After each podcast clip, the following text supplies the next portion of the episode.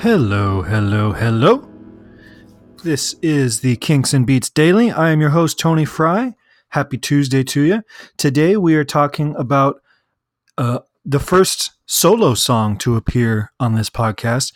I figure um, we need to cover everything, and the Kinks recorded for a lot longer than the Beatles did, so I'll throw the Beatles solo material in there too so that we can keep it balanced. Um, and then it just adds a little bit of variation every week, every day. Um, today we're talking about That Is All. So, our first episode of this podcast was Here Comes the Sun, a George Harrison jam. Our first solo song to appear here is a George Harrison song. So, obviously, you see um, that I revere George Harrison a bit. The song is That Is All. It was released May 30th, 1973, as the final track on his album Living in the Material World. While All Things Must Pass, his first epic solo album, is widely considered his masterpiece. I think Living in the Material World is actually his best album, and uh, and I celebrate his entire catalog. But uh, Living in the Material World is a beautiful album, and I think uh, sonically is what all Things Must Pass should have sounded like because there are elements of Phil Spector. He didn't produce this one, he produced one track on it, um, Try Some, Buy Some, which was actually written for Ronnie Spector. Uh, and then George Harrison recorded his own vocal uh, and released it on this album. But he was supposed to produce this album, and then George ended up backing out and uh, doing it himself. So there's elements of Phil Spector's wall of sound production on this album, including in particular this song. But it's restrained and and musically, um, I think more appropriate to George's voice, to his songwriting ability, um, to a rock and roll record, and not a 1960s girl group. So um, there are definitely aspects to this song that are Spector esque. It's it's orchestrated very lushly. There's a choir. Um, there's you know stacks of keyboard parts and guitars and all that kind of stuff, but it's very tasteful. Um, it features Klaus Voormann on bass. Uh, Klaus is one of my favorite bass players. He was originally in Manfred Mann, but he worked with I think all of the solo Beatles. Um, obviously, he never played bass for Paul that I know of. He did play bass for John on Plastic Ono. He played bass for Ringo. He played bass on a ton of George Harrison tracks. And then there is um, some video more recently of him playing piano with uh, Paul on a Fats Domino tribute. I'd have to do some digging to find out if they work more together. But he's a he's a friend from the old Hamburg days. He did like the album cover for Revolver and the anthology series, and they they knew him from back in Hamburg. And then Jim Keltner on drums, legendary session guy, played on everybody's records, uh, amazing drummer, and one of those guys like Ringo who can handle George's time changes effortlessly and there are some time changes on this tune. Uh, also on this, uh, Gary Wright, who you probably know for Dreamweaver, and Nicky Hopkins. So there's a Kinks connection here because Nicky played on a bunch of Kinks records before they had an official pianist in the band, um, and was the inspiration for the song "Session Man" by Ray Davies. So this is actually quite the uh, convenient crossover song for us to do on this podcast. Uh, the tune was covered by Harry Nilsson in 1976.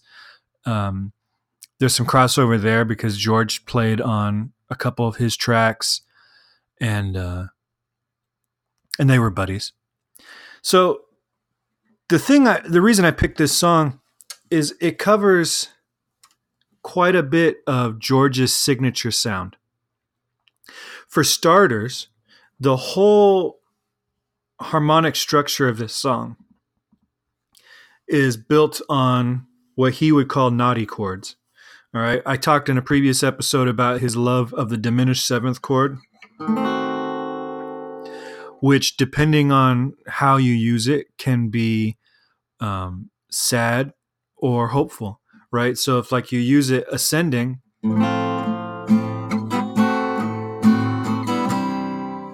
that diminished seven chords seems to lift up. You hear it a lot in like gospel kind of stuff. But then if you use it in a sad way, like he would. Uh,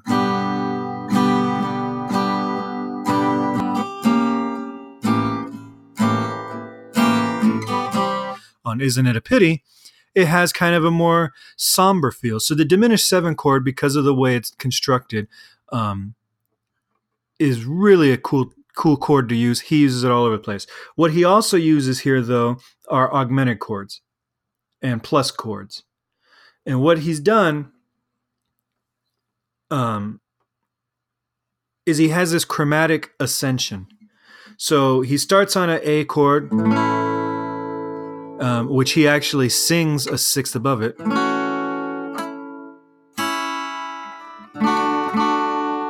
So he plays the D, then a D plus, so you're taking the fifth and raising it a half step. And then he goes up another half step to what's essentially a D6 chord. But because the bass is playing a B underneath it, it, it, it you can use it as a, a, a D6 um, or just a B minor chord. So you've got. And then he goes to a D7, which raises that another half step. Um, and then from there, he kind of shifts back to the four chord, uh, or I guess if we're in, if we're going from D, and then a G augmented and then an E minor or G6. Oops.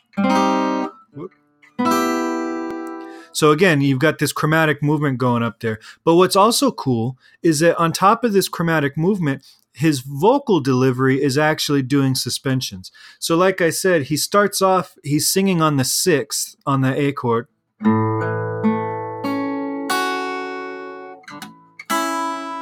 Then resolves to the five and then he holds on to that five, even though the band has switched to the D chord.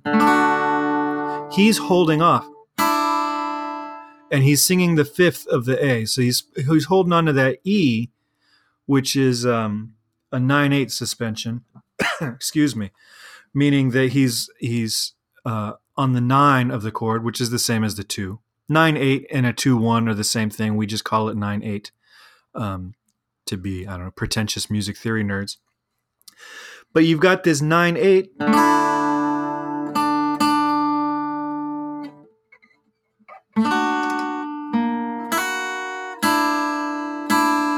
And then is it again on top of, so you've got a 9 8 suspension on top of an augmented 5. So it's really cool harmonies and and lends itself to some cool melodic stuff um, that you don't hear a ton in rock and roll. And maybe this is the Indian influence with uh, microtonality and all that kind of stuff. But it's a, it's really beautiful uh, melodic structure. And I would sing some of it, but I can't sing. This is way out of my range.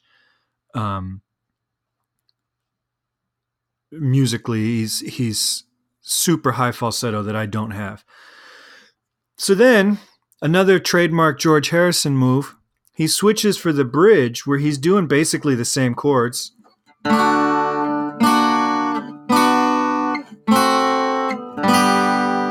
But he switches to 3 8. So we're going into a, a slow 4 4. Uh,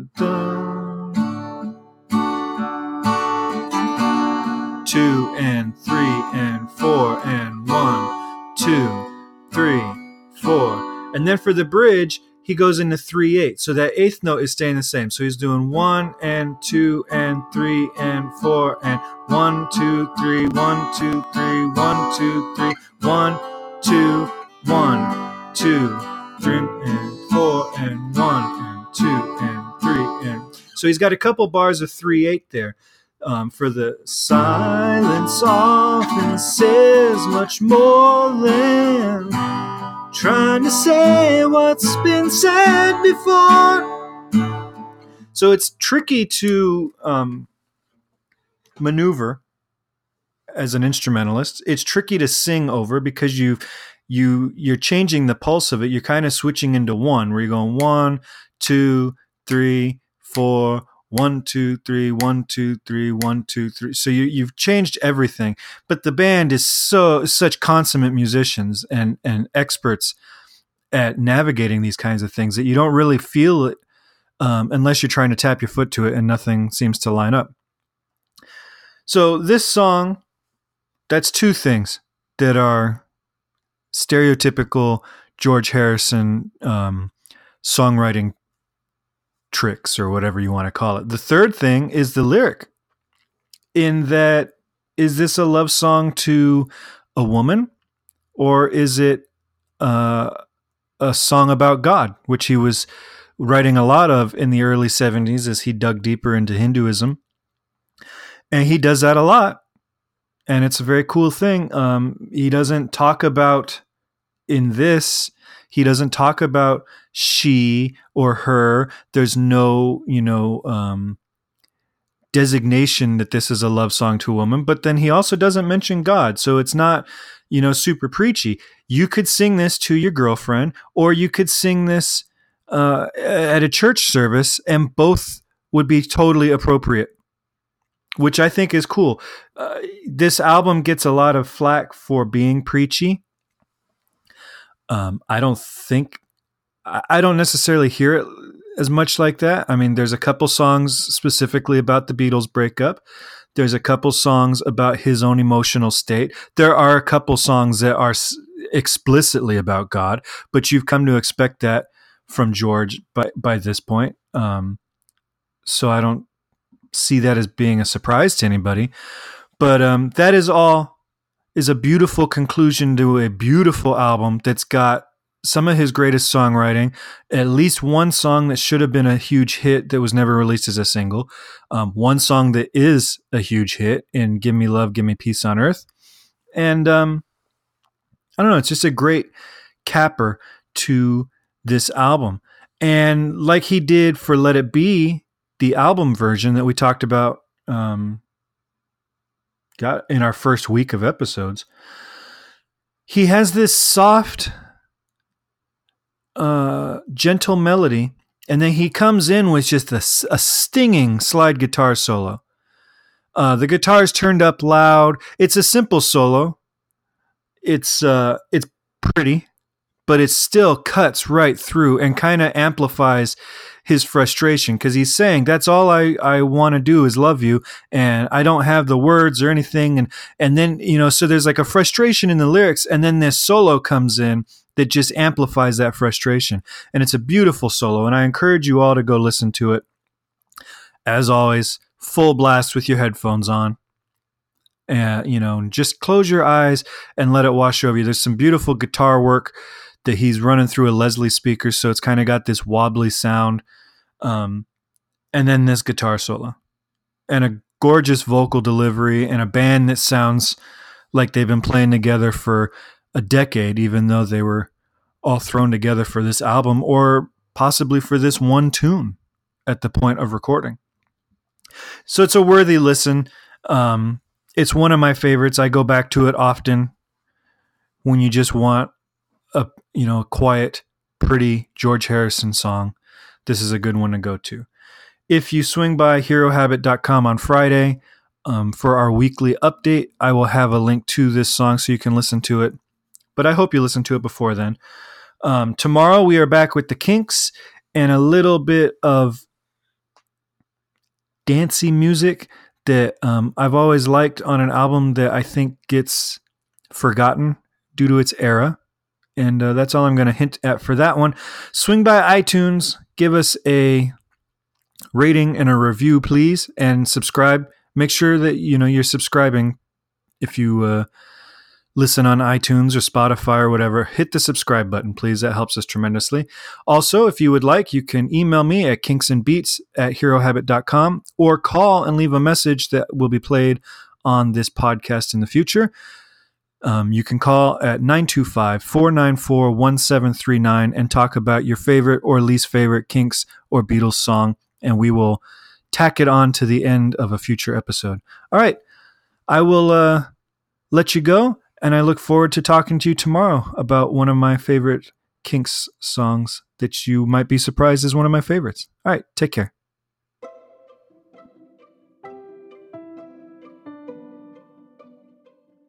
This podcast is presented by the Hero Habit Podcast Network. Swing by HeroHabit.com today to comment on this episode and poke around our growing database of sports and pop culture news, reviews, and collectibles. HeroHabit.com. Collect your heroes.